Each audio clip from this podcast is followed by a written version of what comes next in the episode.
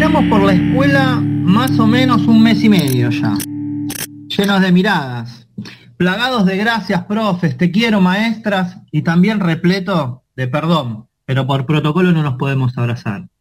Con una mitad del espibis a la mañana y la otra a la tarde, en algunos casos, y en otros, yendo 2 o 3 veces por semana y divididos en 2 grupos también.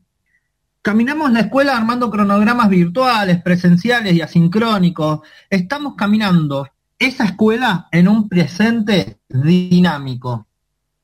Caminamos por una escuela que, como siempre, está cuidada por sus docentes, que son ellas y ellos quienes resguardan su salud, porque los insumos faltan, y los purificadores de aire también, también las computadoras, también falta conectividad, además faltan vacantes, faltan escuelas, faltan docentes, falta que dejen de pisotear el estatuto docente. Recordemos que nos quieren en las aulas desde agosto del 2020, con un protocolo invisible. Luego el protocolo, evidentemente en disputa constante, habilitó la presencialidad.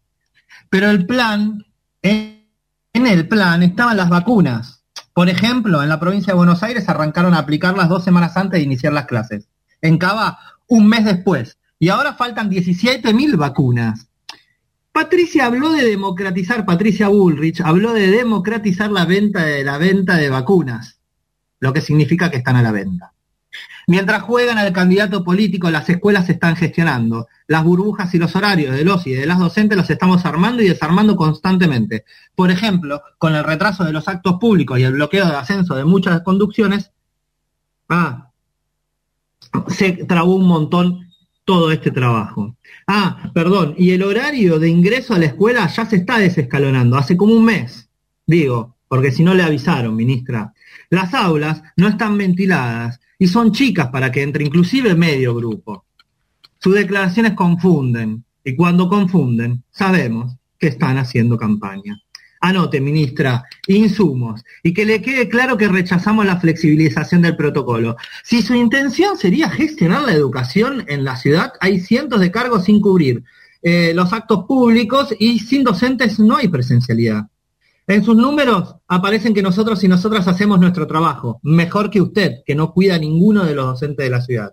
Pero escuche, ministra, cuando pensamos en la organización del aula hoy, es un gran desafío, sabiendo que todas las actividades las tenemos que pensar con el formato mixto, ya que las burbujas se pinchan o se van a ir pinchando inevitablemente. En ese contexto hay varios problemas, la conectividad y los dispositivos con los que cuentan nuestros estudiantes para afrontar una nueva virtualidad. No es lo mismo que trabajen en un celu o en una netbook, que ahora son tablets con teclado y que el año próximo seguramente serán stickers holográficos, que trabajar en un aula. Por eso las preguntas que nos hagamos en estos tiempos son importantes para pensar la segunda mitad del año. Por ejemplo, los contenidos en la virtualidad, ¿tendrán que ser un refuerzo de lo trabajado en las aulas? En las cuestiones relacionadas con la vista, ¿tenemos los recursos de salud para poder articular? Enseñar y aprender en la presencialidad es imprescindible para la construcción de la ciudadanía, pero tenemos que pensar estrategias de enseñanza en la virtualidad mientras seguimos insistiendo por los recursos para que nuestros estudiantes tengan sus dispositivos, teniendo en cuenta que el monstruo de la desigualdad es gigante y deja fuera a miles de niñas y niños literalmente en la calle. Esos niños también no tienen vacante en la escuela pública, señora ministra. Le cuento que este año llegamos a 56.000 estudiantes sin vacantes en la escuela, claramente vulnerando el derecho de los niños, niñas y adolescentes no solo a estudiar, sino también de que estén incluidos en una sociedad. El gobierno de la ciudad de Buenos Aires abandonó el estado de la ciudad y solo atienden en oficinas comerciales. Son solo negocios, juegan a ser candidatos. Nosotros y nosotras tenemos que ser cada vez más, tenemos que seguir pensando formas de diálogo que nos acerquen a nosotros y a nosotras mismas, para dar las peleas, que son muchas y nos agobian. Estamos de pie enseñando, estamos de pie aprendiendo, estamos de pie luchando, estamos plantando memoria. Las caricias son delicias, dame un beso en el pescuezo angelical. Te prometo ser tu objeto sexual.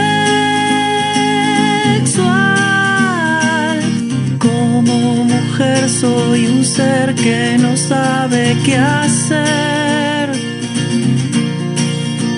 Siento suave.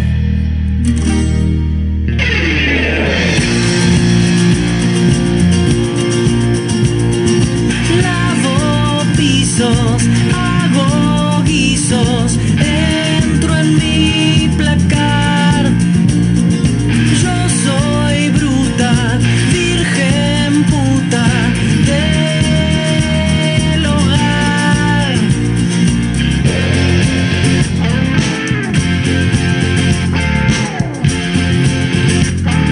No van a poder voltearme. Soy una hada milagrosa, degenerada. Soy tu espada, soy tu esposa utilizada.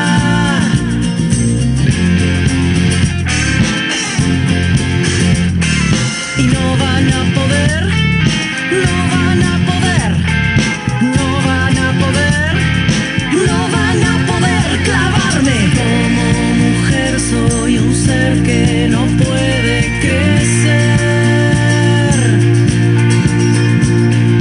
Las caricias son delicias bajo el delantal. Dame un beso en el pescuezo angelical.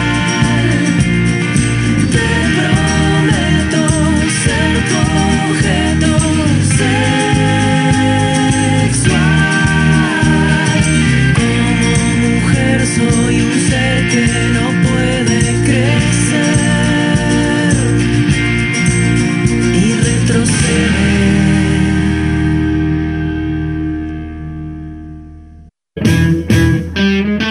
Estás escuchando Radio Hachaitiza. Estás escuchando Certezas de a Pie. Estás escuchando Certezas de a Pie. Quinta temporada. Quinta temporada.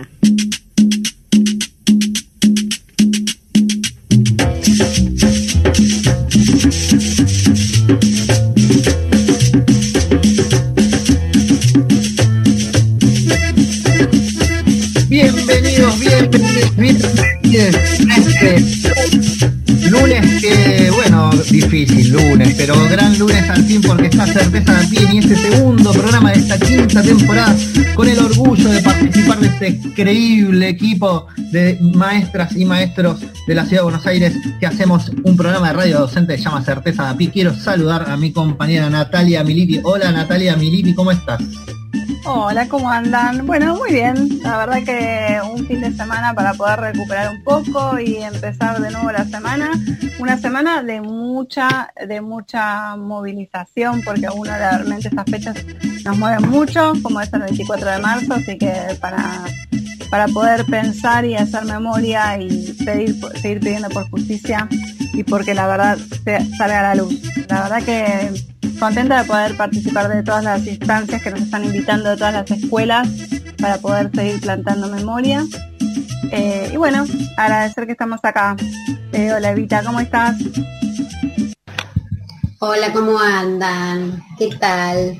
Yo bien también, muy movilizada.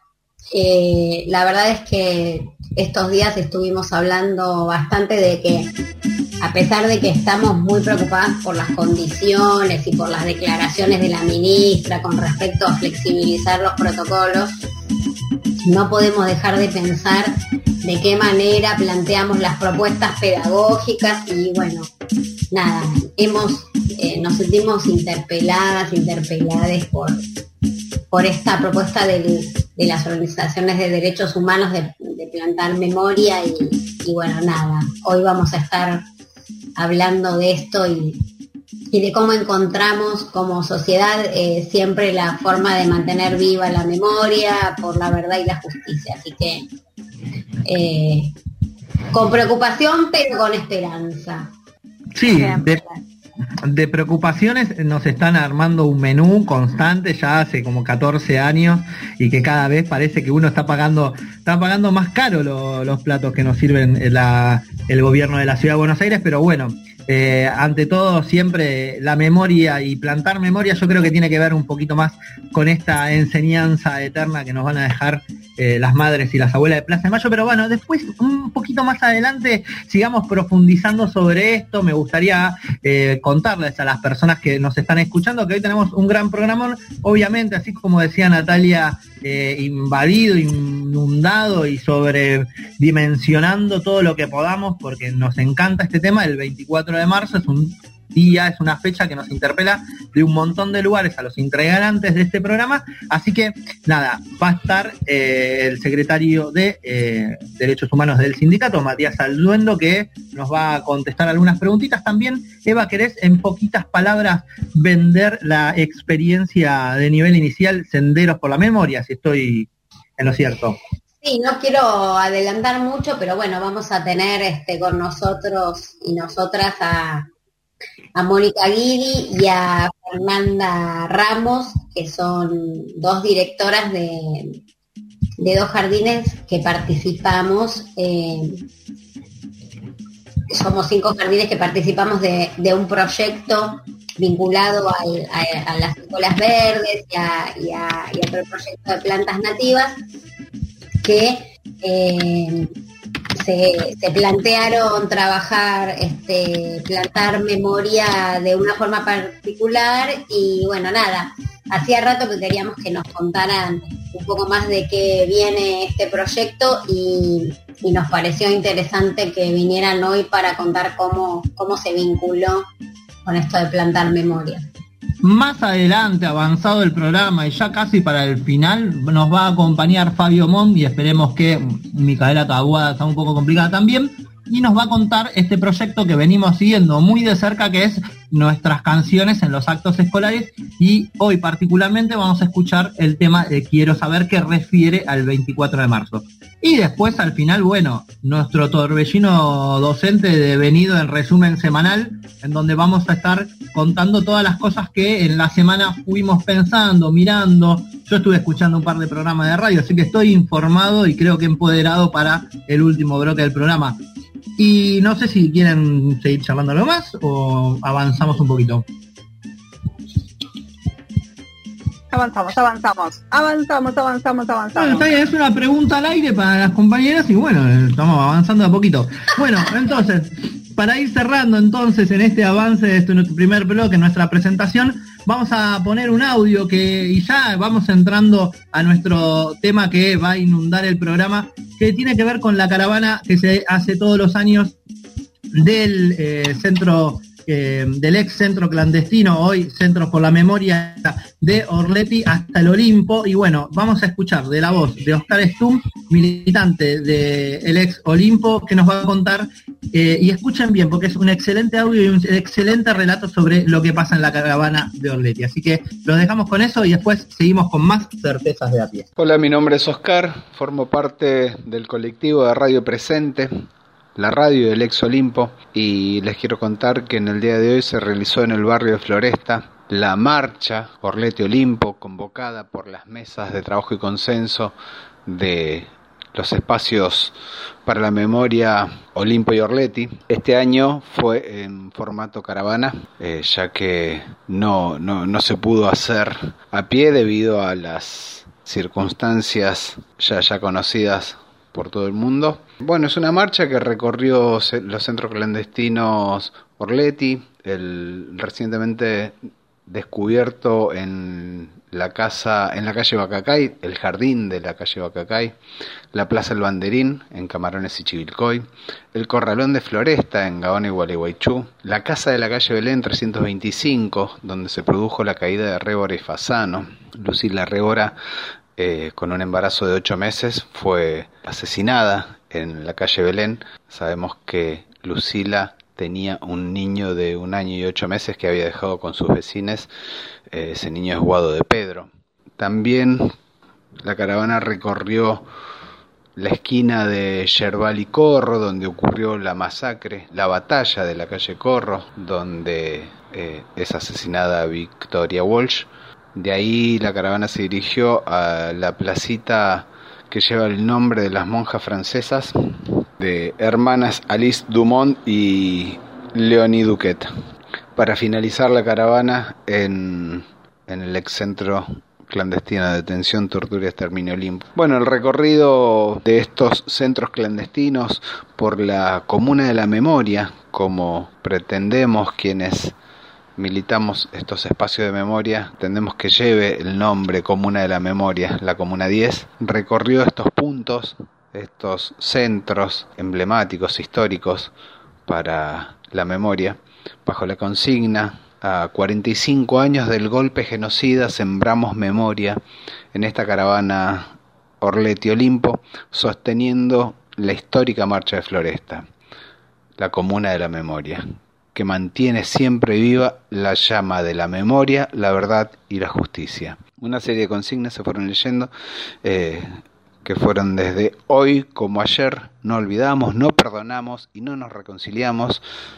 No hay excesos, son todos asesinos los milicos del proceso, por la continuidad de los juicios, por la continuidad de las políticas de memoria, verdad y justicia, cárcel común a todos los genocidas, basta de domiciliarias, apertura de todos los archivos de la dictadura, restitución de los hijos apropiados, no al pago de la deuda con el hambre del pueblo, basta de violencia institucional, basta de femicidios, el Estado es responsable de la plena vigencia de los derechos de las mujeres, repudiamos el atentado sufrido a las unidades básicas de la comuna, celebramos el triunfo de los y las trabajadoras de la cooperativa Farmacop, empresa recuperada y puesta a producir elementos para la salud pública, y extendemos nuestro reconocimiento a todas las luchas obreras y populares del barrio. Saludamos a todas las organizaciones barriales que durante la pandemia han realizado acciones solidarias. Bajo estas consignas se desarrolló la multitudinaria caravana en este día de domingo, tratando de hacer visible una vez más la necesidad de construir la memoria colectiva. El recorrido por el barrio, interviniendo en cada uno de los lugares con una pequeña detención y una pequeña lectura alusiva a cada espacio, se llevó a cabo la jornada en la Semana de la Memoria. Ay, quiéreme de a poco, pero que no me dé cuenta y que nadie sepa. Ven y cuídame, pero que parezca que me estás haciendo daño. Amárrame. Aquí vamos, ¿no? Ay, finge que no te gustó. Dame una mirada y luego vuélvete lejana. Y sin querer, búscame y déjame. Llámame, pero no me hables, bésame.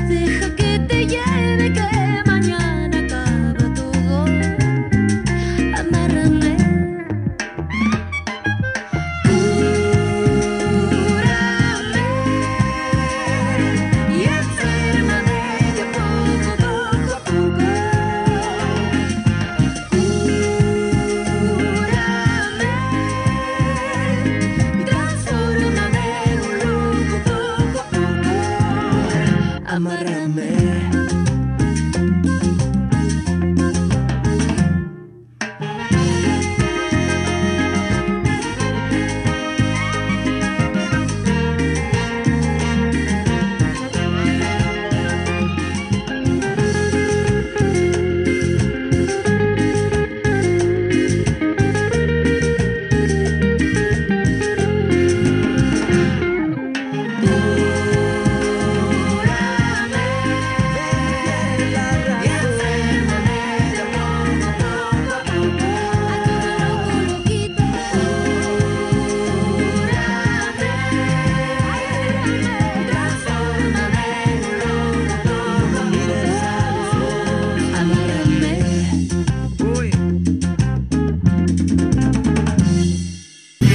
Sección Experiencias en Certezas de a Pie.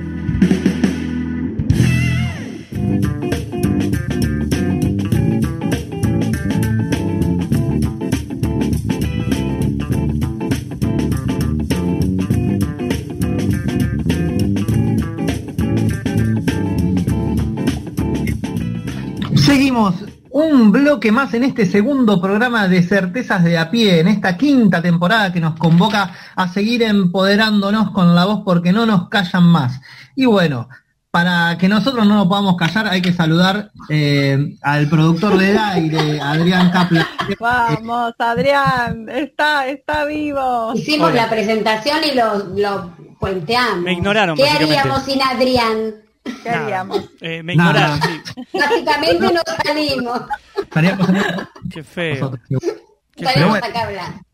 ¿Y querés contar un poquito los temas que pasaste en estas primeras dos temas? ¿Puede ser? Podemos contar que la primera canción que sonó después de la editorial se llamó El Clítoris Letal, de Ana Prada. Y después escuchamos a Mon Laferte con Juanes, sí, con Juanes, pero Mon Laferte, con Amárrame. Así que esas son las canciones. Y hoy estamos repoderadas. Sí. Muy empoderada. Sí. No te cuento lo que sigue, mirá. ¡Ay, Dios! De cada una de las canciones que van subiendo, o sea, nosotros no sabemos porque el tema acá, quiero que escuche toda la audiencia, es que Eva se va enterando lunes a lunes de canciones nuevas y ella va tomando nota y a nosotros nos encanta esa situación. Totalmente.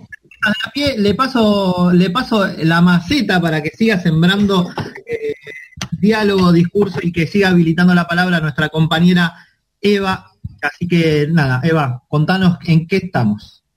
Ay, estoy feliz porque estamos acá en este bloque acompañadas con Mónica y Fernanda, que son dos directoras que, como adelantaba antes, participan con los jardines del proyecto de senderos, al que yo me incorporo a fines del 2019 y todavía estamos aprendiendo porque saben que a pesar de todo lo que se hizo el año pasado, hubo cosas que tuvimos que dejar en suspenso. No así este grupo, que no solamente constituye, digamos, un equipo de trabajo pedagógico, sino también un espacio que estas directoras propician, donde podamos debatir todo tipo de temas y sobre todo sobre política educativa, que yo me paro para aplaudir. Les presento a Mónica Guidi y a Fernanda Ramos, y las voy a dejar que se presenten ellas y que vayan contando un poco cómo nace este proyecto. Y vamos a ir dialogando. Hola Moni, hola Fer. Buenas, ¿cómo va? Mucho tiempo. Hola, ¿qué tal? Bueno, yo soy Fernanda, Moni es más conocida que yo. Moni porque ya pasó por acá, pero bueno, de a poco van a ir viniendo todas. Bien. Bueno, no sé. Te dejo, Fer, te dejo a vos primero. Bueno, si quieren yo puedo contar un poco de la historia, cómo nace todo esto, porque empezó en nuestra escuela, ahí por Soldati, y yo no era directora de esta escuela todavía, pero sí conozco un poco de la historia que me fueron contando las maestras, directora anterior, Moni mismo que estuvo en esta escuela antes que yo, así que bueno, Todo empezó con una inquietud de niños y niñas que habían ido a hacer una experiencia directa al Museo de Ciencias Naturales, y el guía les propuso, como les tiró así como una idea: pregunten, investiguen, porque hay cada vez menos mariposas en la ciudad de Buenos Aires. Entonces, bueno, los chicos llegaron a la escuela y, por supuesto, retomaron esta inquietud con la maestra y se pusieron a investigar. Y ahí salió todo el tema de la contaminación, la polución. Tenemos enfrente de la escuela la planta recicladora, la planta de áridos, que genera mucha polución, mucha contaminación ambiental. Y es todo un problema, ¿no? Entonces, se hacía hasta como necesario generar un pulmón verde, algo que pudiera funcionar como una barrera para toda esta contaminación en la escuela, ¿no?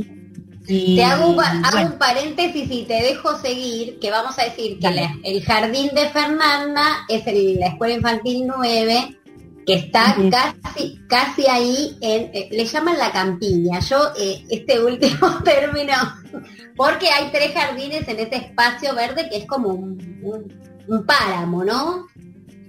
Un prado. Claro, la escuela cuenta con mucho espacio verde, somos 3 escuelas de nivel inicial y hay una escuela primaria también, así que en total somos 4 escuelas. Frente a San Lorenzo. ¿Dónde está San Lorenzo? Exactamente. Y bueno, empezó a surgir, primero consiguieron la donación de 10 arbolitos y así se empezó. Se trasplantaron en el 2014 esos 10 arbolitos y después surgió esta necesidad de compartir con los demás también, ¿no? Y hacer de esto un proyecto colectivo que nos identificara a toda la región y a toda la zona. Y después, cuando Mónica se va para allá, que esto después lo va a contar mejor ella, se va para el 21, surge entre la escuela de Moni y la nuestra, con la directora anterior, que es Marisa, se pusieron de acuerdo para llevar a cabo un proyecto en común que tenía que ver con esto de poder multiplicar y generar un sendero, que esto se llamaba Senderos Verdes del Sur, Abuelo de Mariposas, si mal no recuerdo. Así empezó el proyecto. Y la idea era generar justamente un sendero verde que atrajera a las mariposas y que, bueno, fuera un sendero verde en un espacio bastante contaminado y bastante agresivo en ese sentido. Y se fueron sumando otras escuelas de a poco con este proyecto y ahora somos unas cuantas. Está el I2, el I3, la Escuela Infantil 11, la Escuela Infantil 11 y la 10, del 19. Y tenemos a Moni Guidi en la escuela en el 13 del 21. Así que es interdistrital. Bien. Que lo venimos llevando a la práctica desde 2018. Empezamos las 2 escuelas solitas y se fueron sumando. Fuimos las fundantes, las escuelas fundantes, digamos. Pero la idea, claro, lo que pasa es que yo, al ser secretaria de ese jardín y conocer toda la interna y cómo habían ganado muchos premios con las plantas nativas, y un poco aprovechando lo que odiamos del gobierno de la ciudad, que es todo el marketing que hacen con las ONG, nosotros a propósito nos metemos a joder, como siempre, y aprovechamos y le sacamos el jugo y lo tomamos para nosotras, porque además ese proyecto, que nosotras fuimos las fundantes, digamos, Fernanda se engancha y se súper engancha, empezamos con Marisa, y después se fueron entusiasmando el resto de los jardines. Del 21 no sé qué estaría pasando ahí. Se nos quedaron colgadas las del 19, cada vez más. Llegó un punto que iba a ser una manifestación. Yo decía en esta reunión, paren un poco, no vamos a poder. Porque en realidad lo que queríamos es hacer como... unir 2 barrios de la comuna, que son de la misma comuna, a través de las plantas nativas, revalorizando... digamos que lo nuestro, un poco, y es simbólico también, porque esto de lo nativo no es solo con las plantas, sino un poco salir de la extranjerización, que bueno, las plantas serían una excusa, y nos invitarían a pensar otras cuestiones sobre todo ahora el 24 de marzo. Bueno, no sé... Eso es lo que... Sí, no. Lo que me parecía interesante. Y algo que nos parece... quiere decir, porque le voy levantando la mano. Ah, sí, Juan quiere preguntar algo, muy bien, pregunte. Hola. No, digo que estemos, primero que increíble lo que estoy tomando nota, porque estoy haciendo la tarea, y está increíble, digamos, que haya tantos espacios, tantas escuelas, pensando, ¿no?, en la articulación por estas plantas hospedadoras, ¿no? Porque cuando nosotros hablamos de, cuando recién Mónica decía que había como plantas extranjerizantes, sí, hay una memoria también, nuestro hábitat, de nuestras plantas nativas, que por una intencionalidad obviamente también fue desaparecida. Entonces, digamos, como que uno no está forzando tanto que plantamos memoria, porque la verdad que a mí me encanta el tema de la pregunta problema, ¿no? De por qué hay menos mariposas en la ciudad de Buenos Aires. Estoy como recontra contento, y además yo estoy viendo, cuando apareció lo de Plantamos Memoria, empezaron a aparecer un montón de instancias en donde articulaciones barriales, docentes, con sus articulaciones también tienen proyectos de estas plantas, yo les digo plantas hospedadoras, ¿no? Que hospedan a los animales de nuestra... Y después, bueno, nada, plantaron árboles. Estoy muy contento, quiero felicitarlas y estoy feliz de estar escuchándolas. Un poquito sí, por eso, y quería un poquito interpelarlas de este lugar, ¿no? De esta relación de lo nativo, la naturaleza, nuestros patrimonios, y cómo lo relacionan ustedes también en esta experiencia concreta, ¿no? Cómo relacionan eso. Mira, nosotras fundamentalmente, partiendo de las mariposas, viste que las marchas de los 24 son maravillosas, como se llenan de mariposa, y si vas a la leyenda, a una leyenda nuestra, justamente, creo que es tolteca, me parece, que habla de las mariposas y que son en definitiva los espíritus de los guerreros que vuelven en esos vuelos. Era impresionante verlos posándose en los pañuelos de las abuelas y de las madres de Plaza de Mayo, y cuando nosotras en el inicial, que tenemos a una compañera tan querida que la perdimos, que es Paulita Nasir, siempre decíamos que Paulita nos acompañaba en forma de mariposa cada vez que estábamos en una marcha del 24. O sea que, en definitiva, trabajar las ciencias naturales, trabajar las plantas hospedadoras, como vos decís, es la excusa perfecta para poder introducir toda esta cuestión de memoria colectiva política, porque el que quiera decir que el cuadrillé no está politizado, bueno, no es cierto, al contrario. Creo que nosotros a la politización apuntamos mucho más, y tiene que ver con esta cuestión de, a partir de una ciencia natural, de algo tan inocente como lo vería nuestro gobierno de la ciudad, ¿no? Que no ven, en una planta nativa no van a ver un adoctrinamiento, claramente. Bueno, como a partir de ahí podemos interpelarnos hacia otro lugar. Por eso, una de las experiencias que tomamos una vuelta, además de las mariposas, es hacer un acto del 9 de julio todas juntas, en donde la libertad, la planta nativa, el sendero, tenía que ver un poco con los caminos de la independencia, y nos animamos a eso, y salimos a la calle y regalamos planta nativa, y se la regalamos a la comuna, en tiempos de cuando la comuna era de otro color político. Nos desafiamos, y nos quedó trunco el hacer el mural con cosas reciclables que íbamos a hacer. O sea, atacamos desde la zona sur, desde distintos lugares. Digo, Escuelas Verdes no tiene la propiedad intelectual de estas cosas.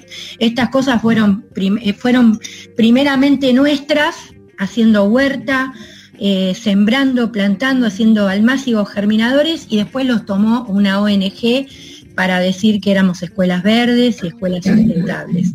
La verdad que no... Moni, disculpa, tal cual, disculpa que te interrumpa. Me parece muy, muy, muy interesante e importante la tarea que están llevando adelante, y sobre todo que sea desde el nivel inicial, ¿no es cierto? Porque tiene que ver justamente con esto de pensarnos desde chicos y desde chicas como nuestra identidad, que es importantísimo, y creo que es hacia donde tenemos que apuntar.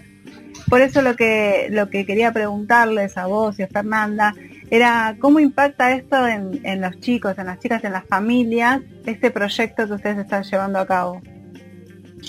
Bueno, en una primera etapa, sí, ¿querés vos, Fer, contar? Dale, decilo, dale. No, bien. Las familias se comprometen y realmente tienen un rol muy participativo. Este es un tema que les interesa a los chicos y chicas ni hablar, les encanta. De hecho, nuestra escuela estamos en proceso de poner ya se hizo la votación, de tener su imposición de nombre, está en trámite, pero se va a llamar el Jardín de las Mariposas, justamente, que tiene mucho que ver con la identidad de la escuela. Obvio. Sí, pegó fuerte, y esto es en todas las escuelas comprometidas. Es algo, yo creo que bueno, es encontrar algo que nos una, que nos... todas las directoras que tenemos ganas y las escuelas que tenemos ganas de sumar y de hacer un trabajo colaborativo y multiplicar y compartir y identificarnos, nos vamos sumando con esto y con otros proyectos también, pero siempre tratar de ir hacia lo colectivo, es lo que suma, lo que enriquece, lo que educa. Y esto todo tiene que ver con las políticas educativas que uno elige perseguir, ¿no? Sí, hicimos varios caminos. Uno fue llevarse plantas para cuidarlas, otra fue regalarlas a negocios. En otro momento hicimos un sendero donde salimos todos a plantar, elegir lugares para dejar nativas, pasar los jardines y compartirnos entre todas los mapas de los recorridos que habíamos hecho, porque juntarse todas es difícil. El primer momento del proyecto, sí, entre dos escuelas pudimos hacer intercambio de espacios de juego, y donde los chicos de la 9 les contaban a los de la 13, pero ya al incorporarse más lugares, más escuelas, era más difícil lograr, digamos, un conocimiento entre salas. Así que apuntamos más al trabajar fuerte y juntarnos a partir de los videos y de la difusión.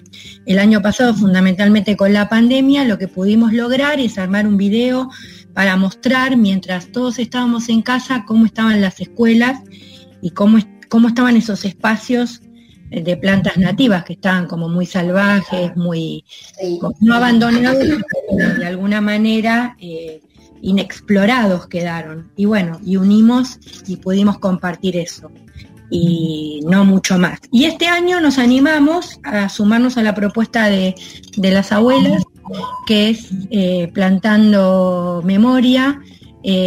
Nosotros ya veníamos haciéndolo, pero bueno, nos adherimos.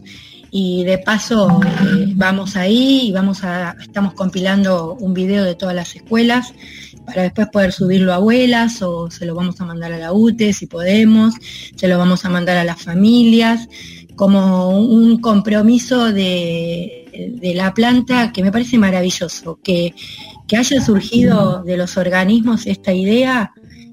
Bueno, significa que no estamos tan equivocadas, ¿no, Fer? Con esta historia. Totalmente, como que nos vino como anillo al dedo, porque esto nosotras lo venimos trabajando hace tanto, ¿no? Y obviamente surge esta propuesta y nos sentimos absolutamente identificadas. De ver el movimiento que hubo en nuestra escuela esta semana, que como tenemos un jardín ya que tiene años, entonces tenemos semillas, arbolitos, y estuvimos repartiendo a todas las escuelas. Nos vinieron a pedir que quieren participar de esta propuesta de Plantamos Memoria, y bueno, fue una cosa ver maestras que vienen de otra escuela compartiendo experiencias con las maestras de la nuestra. Fue algo realmente muy enriquecedor, muy... fue maravilloso. Claro, porque así como se dio en algunos crecimientos, así como decía Mónica, salvaje, y bienvenido sea, porque el año pasado vimos cómo... cuando las personas nos quedamos un poquito quietas, la naturaleza sigue su curso y aparecen más pájaros y las plantas crecen mucho más. Se ve que no pisamos mucho la calle porque hay como pastito creciendo en la vereda que se va filtrando por la grieta de las baldosas. Y bueno, el jardín de Fer es como el gran vivero. Claro, porque la es una selva. Muchos vienen y dicen, pero, uy, este que podarlo, sí, y claro, hay que tener mucho cuidado cómo se poda, en cierto punto, que por eso dio tanto para compartir este año con los demás, porque tenemos un montón de planes. Vos, el mío no se queda atrás, ¿eh? No, el tuyo tampoco. Tienes una preguntita. Tienes mucho para explorar. Tenemos que pelear con el autódromo ahí, pero tiene mucho para explorar. Ahora íbamos a plantar un ceibo para estudiar. Y una uña de gato, que tenemos dos para plantar, y hoy regalamos una pasionaria o la burucuyá, la regalamos a la comuna. Fuimos a la plaza con la mesa socioeducativa, ahí a Larrazábal y Ana Díaz, hicimos el trabajo de memoria con el Distrito 21, con todos los niveles, y llevamos también nuestro aporte, estuvo Vicky Montenegro, bueno... Estuvimos haciendo un aporte desde la planta nativa hacia... Se nos enamoraron todos... Mira, no me quiero enamorar, pero... Pero por favor, ¿por qué no? Así nomás la comuna, y caímos nosotros con la pasionaria y todos iban ahí. ¿Qué querés que te diga? Con una flor impresionante. Yo quiero leer algo que había escrito otra de las compañeras, que es directora, Sandra Martínez, cuando estuvimos viendo, porque se eligieron a las directoras voceras para que vinieran hoy, pero bueno, somos un montón, y después en otro momento ya les dije a las maestras que también van a venir a contar más desde las propuestas áulicas y lo que pasa ahí a la altura de los ojos de los chicos y las chicas, que nosotros las vemos, pero las maestras son las que están ahí en cuclillas al ladito. Pero Sandra decía que ella primero pensaba que mucho no podía decir porque era de las tardías que se habían incorporado, como yo también, por ejemplo, pero dijo algo muy lindo. Dijo que la propuesta para el 24 fortalece y resignifica esto de plantar nativas en este sendero, y más entre distritos, haciendo historia primero, porque las plantas van a quedar a futuro, y además se planta historia en la memoria de nuestros alumnos y alumnas. Maravilloso. Maravilloso. Sí, a mi permiso, ¿me puedo meter? ¿Podemos planificar? Ya que tenemos tanta conducción, ¿se podrá planificar en vivo, que tengo que entregar en abril las planificaciones? Escuchen. Bueno, eso tiene otro precio, cobramos. Claro, acá te supervisan, pero guau. Es militante, compañera. Bueno, escuchen. Vas a hablar del trabajo colaborativo y ahora le queremos comprar. Claro. Se cansó un capitalismo, no estoy llorando, es un capitalismo. No, digo que ustedes conocen, bueno, todos conocemos, y si no conocen, nombro el proyecto de aulas a cielo abierto del Parque Avellaneda, que es la mesa de trabajo, se dice grupo de trabajo de educación, que se llama Aulas a cielo abierto del Parque Avellaneda, y estuvo trabajando mucho, y también están trabajando un montón en un lugar que de plantas hospedadoras, que tiene forma de mariposa, y que nada, se está trabajando específicamente en secuencias, o las compañeras van a trabajar, Adamo dijo el mosquito,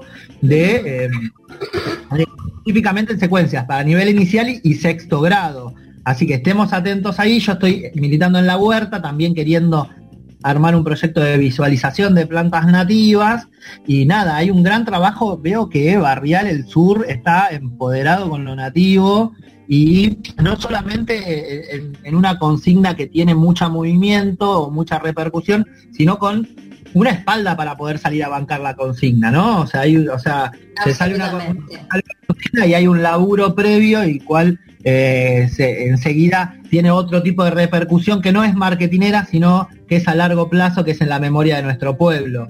Eso quería compartir. Tal cual, sin vaciarlo de contenido, los conceptos. Buenísimo. Bueno, lo que aportemos, lo que sume, acá estamos, para tirar ideas. Para seguir articulando. No, porque también nos pueden tirar ideas para este lado y... Totalmente, intercambiamos. Sí, claro.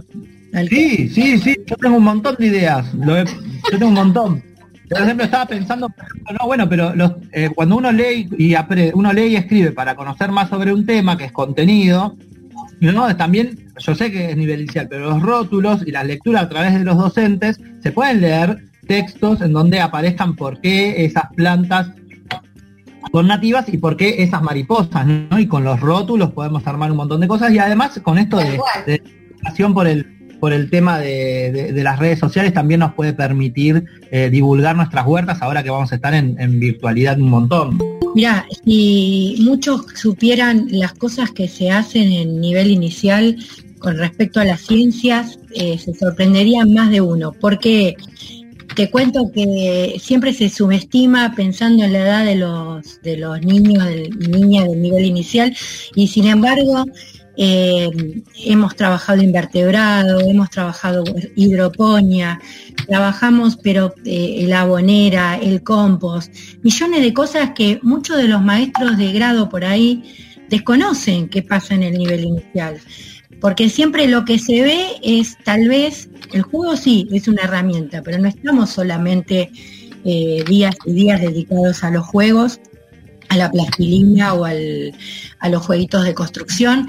Es mucho más profundo, y claramente con el tema de esta discusión que tenemos, con el tema de la historia, que también se trabajan contenidos profundamente históricos, y los chicos de esa edad son perfectamente capaces de entender qué sucede y qué sucedió a partir de lo que vivenciamos y de lo que trabajamos cada día. Hemos leído textos dificilísimos que ustedes ni se imaginan, y cómo los pibes los procesan y los pueden reproducir. Es maravilloso. Bueno, yo tengo la ventaja, creo que vos, Fernando, también, de ser maestra de grado también y haber estado en ambos lugares. Entonces, trabajamos mucho, muchísimo, y sobre todo con historia, ¿no?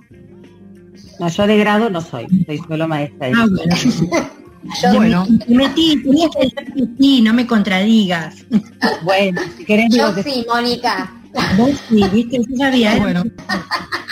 Disculpe que interrumpa, pero tenemos que seguir adelante con este programa y nos come el tiempo y tenemos entrevistados para seguir, así que las quiero mucho, gracias por compartir, Eva. Dejamos ya agendado volver a invitarlas, y por supuesto a las maestras para que nos cuenten otras experiencias, las microexperiencias que se van dando en cada escuela, en cada jardín. Después, bueno, gracias chicas por venir. Dale, les compartimos el video, no lo van a poder pasar. Dale. Bueno, por lo podemos compartir por las redes sociales nuestras. Totalmente.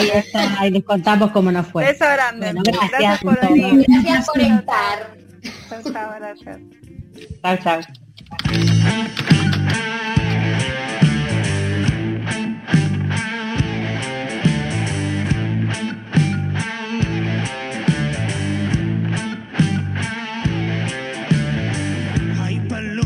Y escaleras ascendiendo en espiral hasta el mismo campanario de la vieja catedral.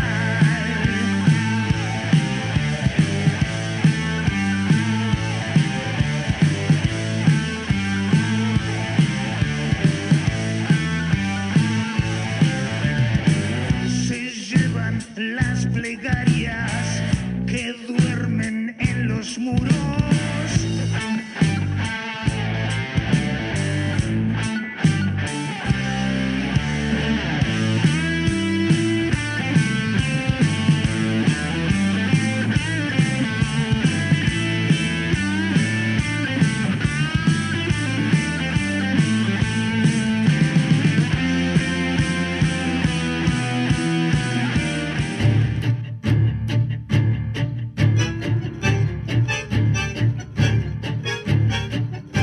Estás escuchando Radio Hachaitiza. Sección Política Territorial y Sindical en Certezas de a Pie.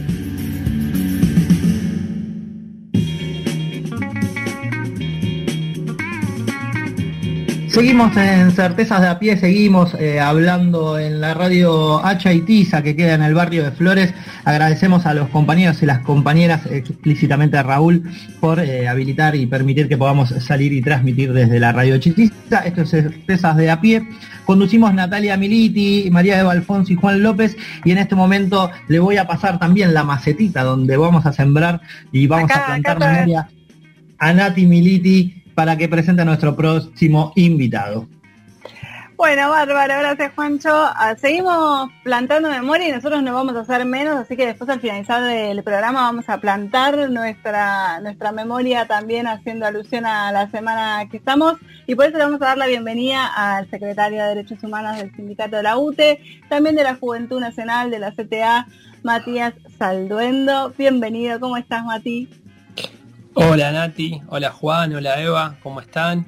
Yo cada vez veo más producción en este programa, ¿eh? Yo lo sigo desde Cemento, ¿eh? No se olviden de eso, ¿eh? Cuando sean, nada, cuando pasen a otro programa, cada vez están mejor. Entonces yo digo, acuérdense, o sea, porque... Siempre. Yo soy de los que iba a acordarse. Che, no, gracias por el llamado.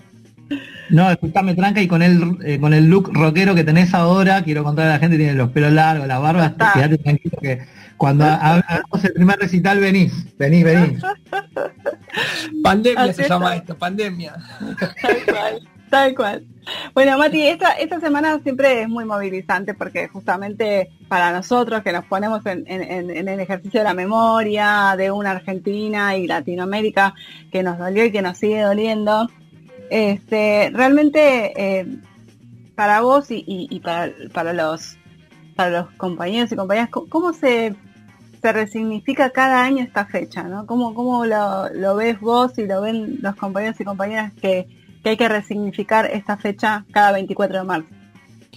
Es una, como vos decís, una semana movilizante, fuerte, y con una fecha también fuerte, que son 45 años, o sea, es un número importante, que también genera mucha emoción ver la memoria construida en nuestro pueblo, el piso tan alto que tenemos de memoria, verdad y justicia, que lo demostró cuando en época del macrismo quisieron ir por el 2x1 y se genera esa movilización masiva, pero también sabiendo que hay un sector muy importante en la Argentina, que cada vez es minoritario, pero que siembra odio, como fue hace unas semanas cuando tiraron una bolsa con el nombre de Estela enfrente a la Casa Rosada. Entonces... es importante entender que nada, la memoria, como decimos este año, hay que plantarla, hay que seguir plantándola. Como dice Estela, hay algo muy lindo que dice, la memoria y plantar, sembrar, es construir futuro. Entonces, en ese sentido, nos sumamos a esta consigna importante, entendiendo que no va a haber marcha, que creo que todos los que estamos acá en el programa y los que nos escuchan, es muy importante para la escuela pública, para los maestros, para los que nos reivindicamos como militantes. Sabemos que estar el 24 en la plaza es una fecha importante, pero bueno, entendiendo la situación de la pandemia y el cuidado justamente, los organismos atinadamente decidieron no realizar una movilización masiva y sí de alguna manera hacer actividades centralizadas, que es lo que se está haciendo en todos lados, en todo el país, y eso emociona y a uno lo pone contento, como lo que estoy viviendo en las escuelas estas semanas, que bueno, vos Nati y un montón de compañeros me van contando.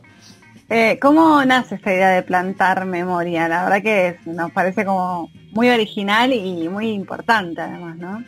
Mirá, hubo una reunión de los organismos hará menos de un mes, en la cual había que definir en cuanto a qué se hacía, y ya se daba cuenta que era difícil pensar una movilización en este contexto, y surgió de abuelas, justamente de ese organismo de derechos humanos, la idea de pensar que cuando uno planta, cuando uno de alguna manera siembra algo, está pensando en un futuro. Y es imposible pensar en un futuro, en una ciudadanía, o en la construcción de una ciudadanía, sin mirar para atrás.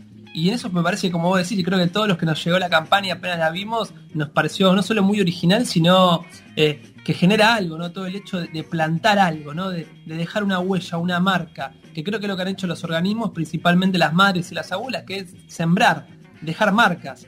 Y creo que también hay un mensaje que nos están dando ellas, que lamentablemente por la historia, por el paso del tiempo, cada vez tenemos menos madres y menos abuelas, pero es impresionante que el legado que ellas han construido es tan fuerte, tan importante, que bueno, de que cada vez las generaciones que se van sumando logran defender y levantar las banderas de la memoria y la verdad y la justicia muy alto. Entonces creo que sembrar en esta ocasión tan particular implica pensar que pase lo que pase, mirando el futuro, nosotros vamos a tener una sociedad que esté basada como piso en memoria, verdad y justicia, y eso creo que es importante. Por eso vamos a plantar más de 30.000, pero en principio 30.000 por los 30.000 compañeros detenidos desaparecidos, que ellos, pese a que no están hoy, han sembrado también una historia más que importante para todos los que los reivindicamos cada 24 de marzo y en cada acto militante. Claro, creo que es importante seguir teniendo esa bandera cada 24. Y este sábado estuvieron en la ex ESMA, Organismo de Derechos Humanos, la CTA, la CGT, abuelas, madres e hijos, y nada más y nada menos con la presencia del presidente de la Nación, Alberto Fernández. ¿Qué nos podés contar de ese gran evento? No, fue otro evento que hubiese sido seguramente masivo si no hubiese sido por la pandemia. Esas son las cosas que a uno por ahí le generan un poco de bronca, pero la realidad es que 17 años después de que Néstor Kirchner fue a la ex ESMA a devolverle ese predio del horror al pueblo como un lugar de memoria, verdad y justicia, vuelve un presidente, en este caso Alberto, que era su jefe de gabinete en ese momento, a algo que para los que somos trabajadores es importantísimo, que es homenajear a los detenidos desaparecidos que eran parte del movimiento obrero, que según las estadísticas son casi el 70%, porque muchos eran delegados de fábricas, de escuelas, de distintos puestos de trabajo, y también con una consigna que es: los 30.000 son parte del movimiento obrero. Y lo emocionante fue que nuevamente nos encontramos en un acto de unidad, esa unidad que nació tan fuerte en los 4 años contra el macrismo, en el cual estuvo la CGT, la CTA y los organismos de derechos humanos, y que también muestra que para los trabajadores hay algo que también es innegociable, que es incuestionable, que es caminar en conjunto junto a las madres, las abuelas, hijos, familiares. Y le sumo lo que vos decías, Nati, que es que esté el presidente de la Nación, el Poder Ejecutivo nuevamente, no solo como estuvo Néstor pidiendo perdón en nombre del Estado por las atrocidades que habían cometido la última dictadura y el silencio durante 20 años, sino que estuvo el presidente actual volviendo a la ex ESMA, volviendo a un predio de memoria de justicia, para homenajear, reconocer a los trabajadores y a las luchas sindicales actuales, reivindicar a los trabajadores que día a día, desde su puesto de trabajo, defienden derechos, amplían derechos. Y para mí fue muy emotivo escucharla a Tati, que estuvo presente, con barbijo, con cuidado, y también a Estela, que no estuvo presente, pero estuvo a través de videoconferencia. Nada, para mí es otros estos actos que van a quedar grabados en la memoria de esto, de un pueblo que no quiere retroceder en este punto. Y también estuvo la oportunidad que Tati pudo plantar un árbol junto a Alberto, y me parece que no son simbologías menores, son cargadas muy fuertemente, porque no posicionarse desde un Estado frente a esto es generar una sociedad más justa. No tengo duda de eso. Tomémonos piel de gallina se me puso, piel de gallina.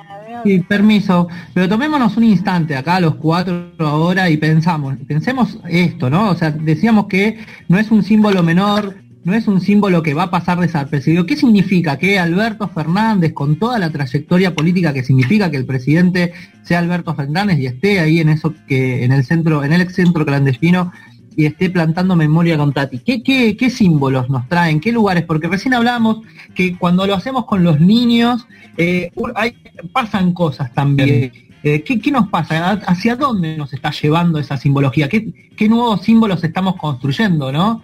¿Qué hablamos de las mariposas que se plantan en los pañuelos de las madres, en las marchas, que justo caen en temporadas que si nosotros tenemos este territorio nativo plagado de nuestra historia natural, vamos a tener mariposas, y eso es tener a nuestros ancestros, a nuestros luchadores y luchadoras acompañándonos en cada marcha? Digo, sigamos poniéndole un poquito más de mística y de símbolos, ¿no? Estamos acá, estamos en este momento.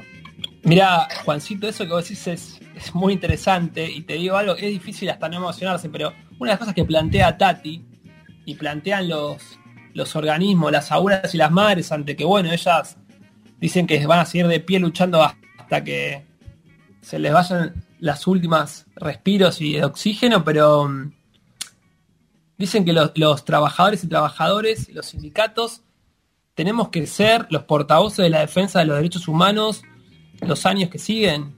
O sea, que, por ejemplo, la Intersindical de Derechos Humanos se transforme también en un organismo de derechos humanos en el reconocimiento.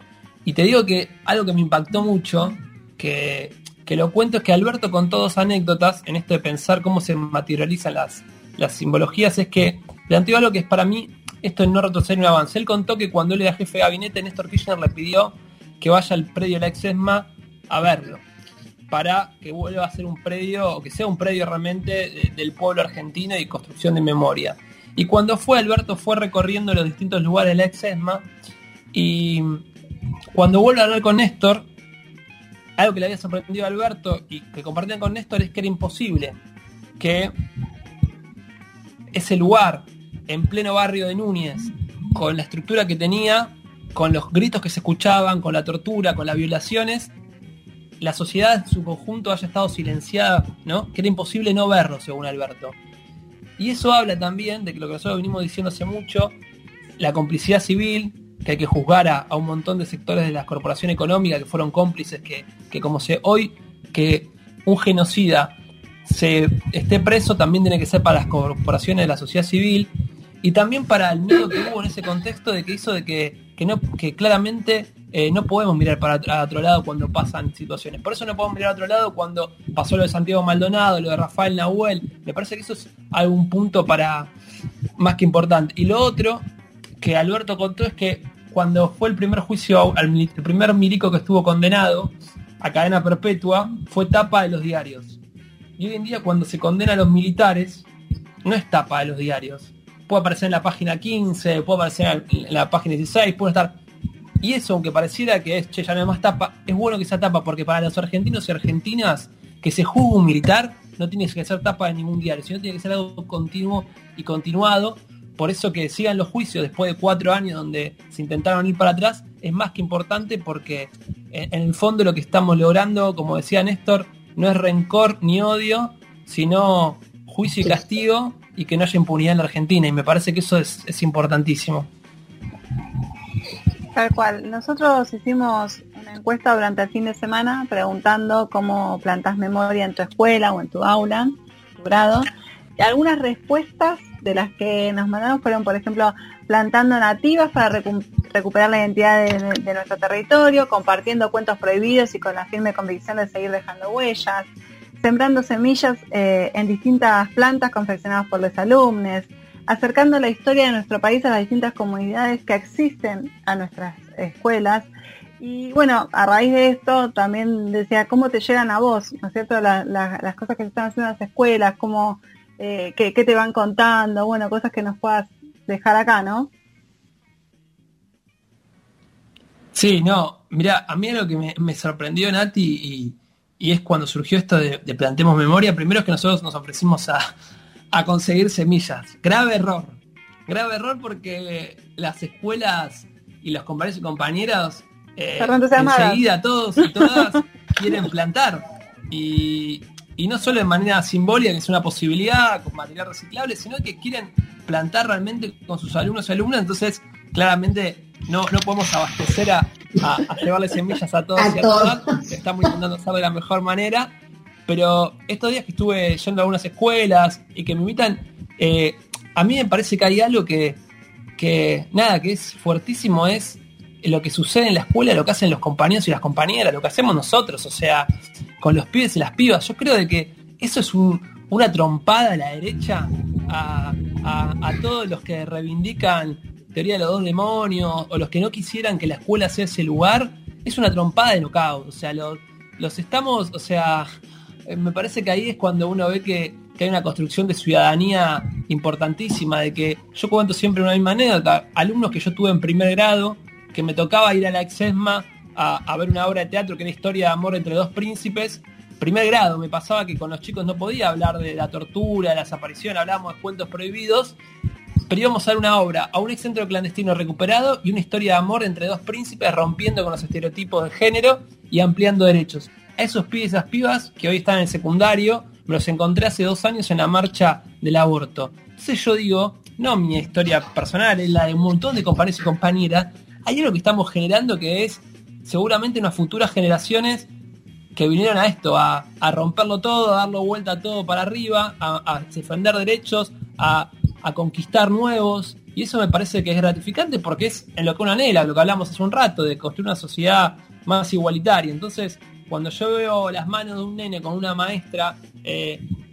plantando y sembrando semillas, creo que esas son las mejores imágenes que les podemos regalar a las madres, a las abuelas, a los hijos, y el mejor homenaje a los 30.000, porque es muy fuerte que a 45 años hay pueblos que quieren e intentan borrar sus memorias, y nuestro pueblo argentino claramente no se pudo borrar. Cruzando la cordillera en Chile, la situación fue de sectores dominantes muy fuertes que intentaron borrar la historia de muchos chilenos torturados y desaparecidos, y hasta hace muy poco la cultura pinochetista era mayoritaria en Chile. Bueno, acá en Argentina eso no pudo triunfar.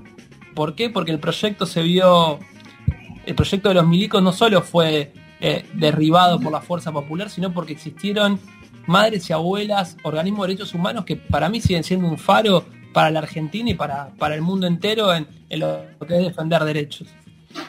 Gracias, Mati, la verdad que hermosa entrevista, estamos más que contentos de que puedas estar acá, de que siempre nos visites, sobre todo para estas fechas que para nosotros, vuelvo a decir, nos moviliza mucho y nos ponemos a pensar un montón de cosas y repensarnos siempre, porque esa es la tarea para poder tener una sociedad más justa e igualitaria. Te agradecemos un montón, tenemos abierto el programa para cuando vos quieras, así que gracias por venir.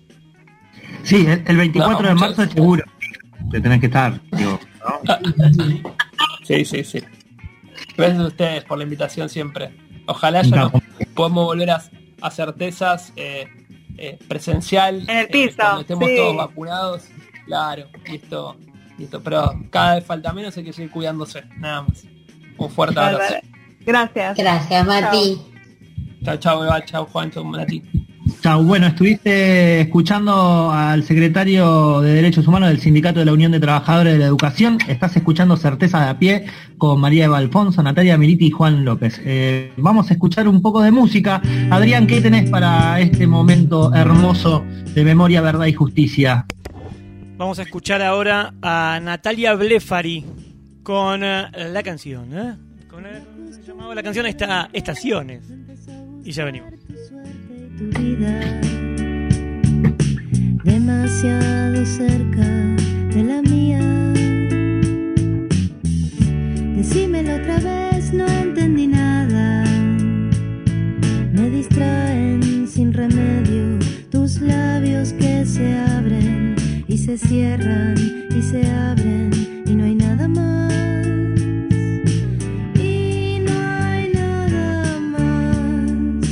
Próxima estación, verano. Apago la alarma de nuevo, subo la luz para verte. Algo me dice que estás lejos de acá, demasiado lejos.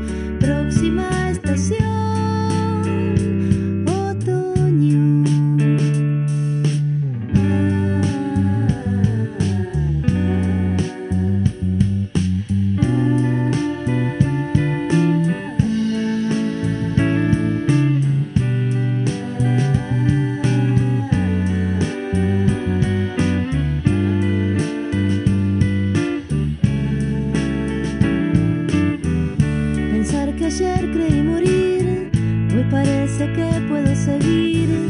Capítulo me hizo sonreír.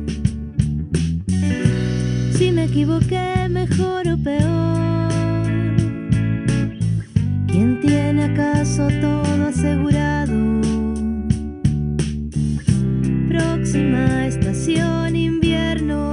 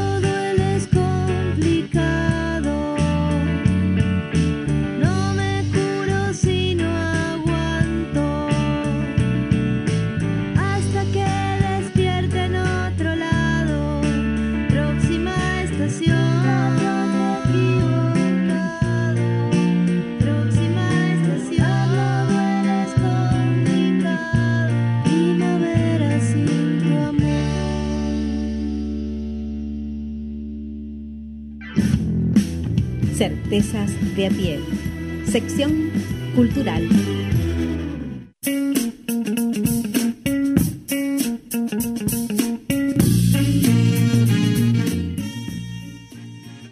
Y caminando por los últimos bloques de este gran programa, de esta quinta temporada, de nuestro segundo programa de este 2021. Como escuchaste recién en el separador, en el cual quiero no perder la oportunidad para agradecer a nuestra compañía Karina de la Mutual Cultural Flores Sur, que nos grabó las hermosas artísticas con las cuales nos estamos volviendo cada vez un programa de radio reprofesional, ojo.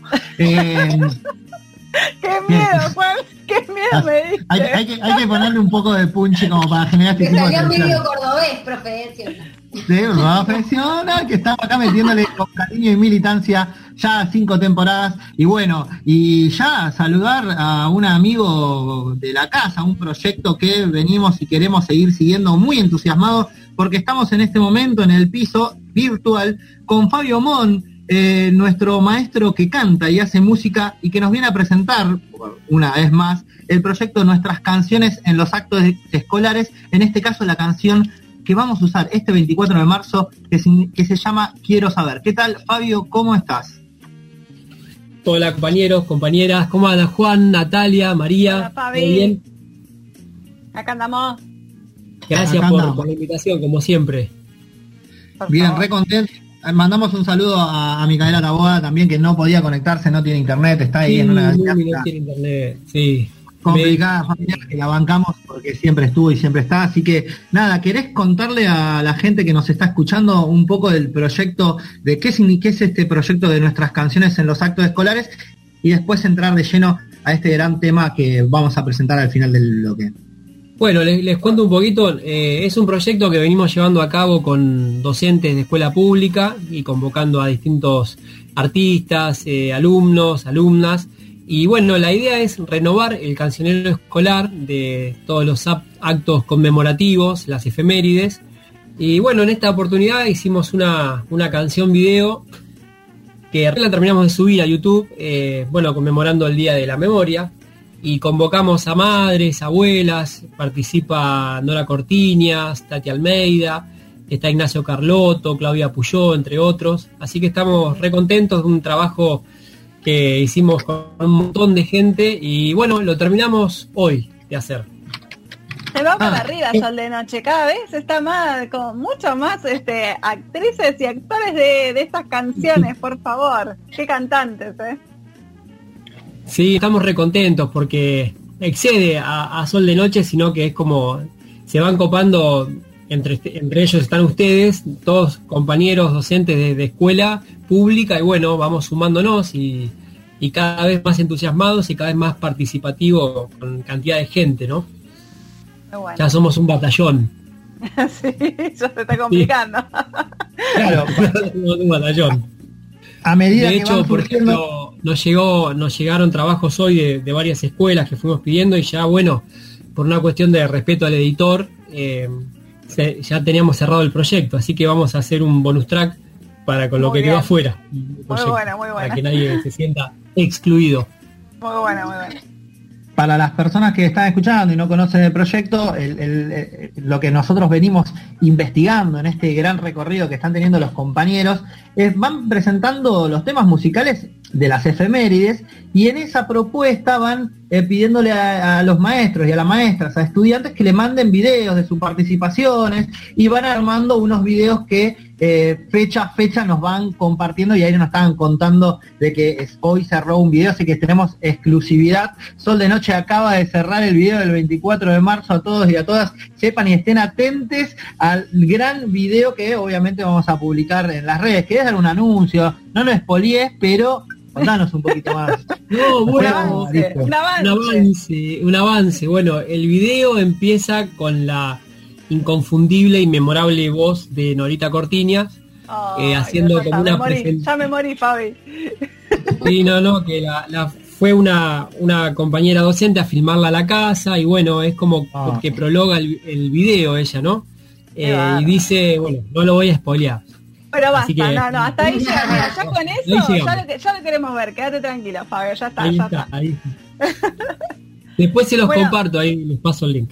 ¿Cómo sigue el proyecto de las canciones escolares que ustedes están arrancando el año pasado, que en realidad fue en el marco también de la pandemia que nos tuvimos que reinventar y pensar cómo hacíamos para poder seguir estando con nuestros alumnas, nuestras alumnas, estudiantes, y revisar esto, ¿no? De cómo hacíamos para seguir conectados y conectadas. Y ustedes le encontraron esta vuelta tan importante, además para momentos tan importantes de nuestra historia.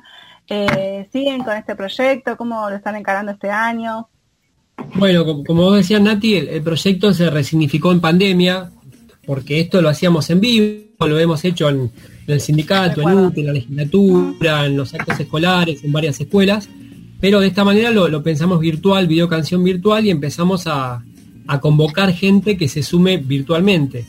Y bueno, el año pasado hicimos el del 17 de agosto, hicimos el del 12 de octubre, el del diciembre, también una canción dedicada a Güemes, ese gaucho que frenó 7 invasiones españolas en la frontera norte, que San Martín no habría podido cruzar la cordillera si no le hacía el aguante Güemes en el norte. Y bueno, el año pasado convocamos, también se sumaron varios artistas, Peteco Carabajal, Bruno Arias, Barbarita Palacios. Se fueron sumando y copando con este proyecto. Y ahora tenemos un doblete, porque tenemos la Semana de la Memoria, el 24, y el 2 de abril, que también estamos terminando ese video canción, y convocamos a ex combatientes de Malvinas. Uno de ellos es el que canta la primera estrofa, Florencio, un ex combatiente de Malvinas, que fue uno de los que hizo punta en los juicios por violaciones a los derechos humanos en la isla en combate hacia sus superiores. Hay condenados por eso. Y bueno, es uno de los que canta. Y también se sumó Lula Bertoldi de la Sativa, que canta la segunda estrofa. Y bueno, y después los docentes y alumnos y demás, ¿no? Pero ya el 2 de abril tenemos el segundo videíto, que es muy pegado al 24. Y pedagógicamente lo tomamos como el marco de dos caras de la misma tragedia, ¿no? El 24 de marzo como tragedia, y también el 2 de abril, que tienen casualmente los culpables, que son los militares que dieron el golpe y sus civiles cómplices. Nuestras canciones en los como proyecto que viene también a empoderar a los docentes a ser protagonistas, ¿no? de lo que pasa dentro de la escuela. Desde ese lugar, ¿qué devoluciones vas teniendo a medida que se va desarrollando el proyecto, en función de esto, de lo que te había dicho antes, de cómo nos empoderamos los docentes a participar concretamente de la creación de los contenidos adentro de la escuela? Claro, porque esto es muy gratificante la vuelta, porque la idea es repensar, renovar, ampliar el cancionero de los actos escolares, como ofreciendo así nuevas letras, melodías, que celebran y conmemoran. En este caso puntual del 24, obviamente es conmemorar, pero es como que va tomando cada vez mayor dimensión, porque cada vez fluye más. Por ejemplo, ahora para el 24 nos mandaron grabaciones de Córdoba, de Tucumán. También para el 12 de octubre participamos, en plena pandemia, a médicos y enfermeros, también que se sumaron al proyecto, trabajadores del CONICET. Y bueno, la verdad que es muy gratificante, fluye mucho en los grupos de WhatsApp, digamos que va pasando y pasando, y me comentaban, lo quise compartir, y me dijeron, ya lo vi. Es como que tiene como una llegada subterránea que nos excede, que uno no se da cuenta, pero es también inclusivo y participativo, y muchos nos dicen, lo escuché y el próximo quiero estar, yo toco el bombo, yo toco la guitarra, yo puedo mostrar los trabajos que estoy haciendo en los actos escolares. Y bueno, y la idea es abrir las ventanas, las puertas, para que se sumen todos los docentes que quieran y alumnos, ¿no? Increíble. Es cierto esto de la circulación, porque el año pasado lo compartíamos y en los grupos en particular se planteaba que pudiéramos también compartirlo con las familias, porque así como se construía algún determinado dispositivo, un video para mandarle a las familias, para que el acto escolar se compartiera y se construyera. hacíamos circular los videos de ustedes y decían, ah, bueno, también podemos incluirlo, podemos subirlo al Padlet, podemos compartirlo en el grupo de WhatsApp de las familias, así que llegó hasta la casa de muchas familias. Sí, esa es la idea, esa era la idea y sigue siendo la idea que los actos escolares o la forma de hacer los actos escolares llegue a la casa, porque a veces los padres no pueden ir todos, ahora obviamente no, pero que lo que se trabaja en la escuela, la creación, la creatividad de la escuela y el trabajo conjunto, que llegue a las casas y a las familias, ¿no? Esa, ahí diste en el punto también, María, porque esa también es la idea. Bueno, increíble, Fabio, te agradezco. No sé si Eva quería seguir o ya está. No, realmente, felicitarlo y agradecer también, porque es sumar más recursos a la tarea nuestra. Totalmente. Bueno, y gracias a ustedes por compartirlo. Ahora, este video, por suerte, se sumó una productora que es del canal Barricada TV. Y bueno, hay un especialista, Andrés, que hizo la recopilación del video y todo, y la verdad que quedó muy lindo. Yo recién lo terminé de ver hace 15 minutos que lo subimos a YouTube. Así que después les paso el link para que lo partan estreno mundial, ustedes. Pásenle el link y seguimos ahí poniendo el contenido a disposición de nuestra comunidad. Así que gracias, Fabio. Quiero seguir diciendo el maestro que hace música, que canta. Así que te mando un saludo grande y gracias por estar acá. Sabemos que es re difícil siempre, pero te agradecemos de corazón. Gracias. Bueno, gracias, compañero. Gracias por estar siempre. Chao. Bueno, nos vemos. Vamos a escuchar el tema del Sol de Noche. Quiero saber, para cerrar este bloque y ya ir cerrando Certeza de a Pie, que plantamos memoria y que acá no se rinde nadie.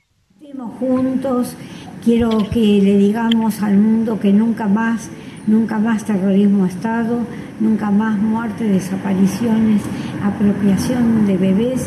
Queremos que abran los archivos, queremos saber qué pasó con nuestros hijos e hijas. Queremos saber por qué estamos tan pobres, por qué seguimos pagando una deuda que no debemos y tenemos que recomponer el país y la economía. Pero bueno, queremos saber y queremos cantar.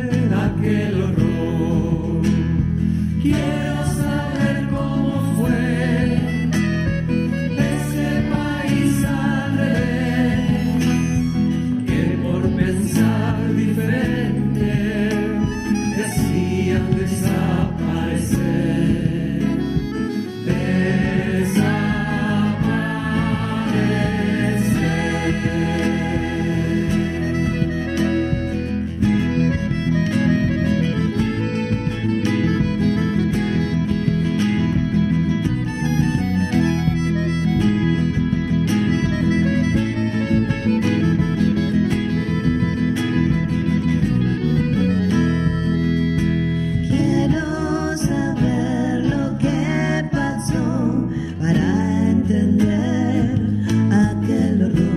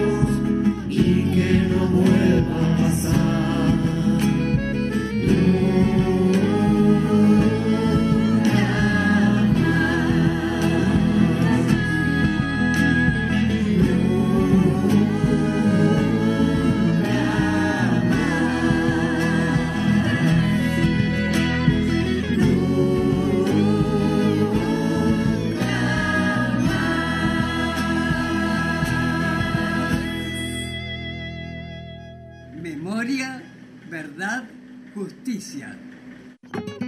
Estás escuchando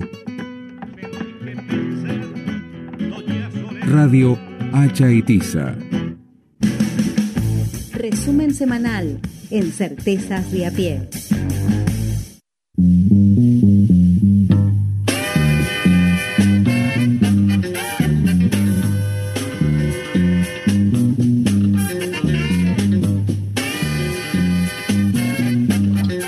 Seguimos en Certeza de a Pie y finalizando ya nuestro segundo programa en esta sección que tiene su historia también, que en un momento se llamó Torbellino, que ahora se llama Resumen Semanal y que próximamente, si seguimos hablando como hablamos y no paramos de hablar, se va a llamar Cierre del Programa, cerrar rápido, cortito. Se va a llamar el programa de la mitad de la semana.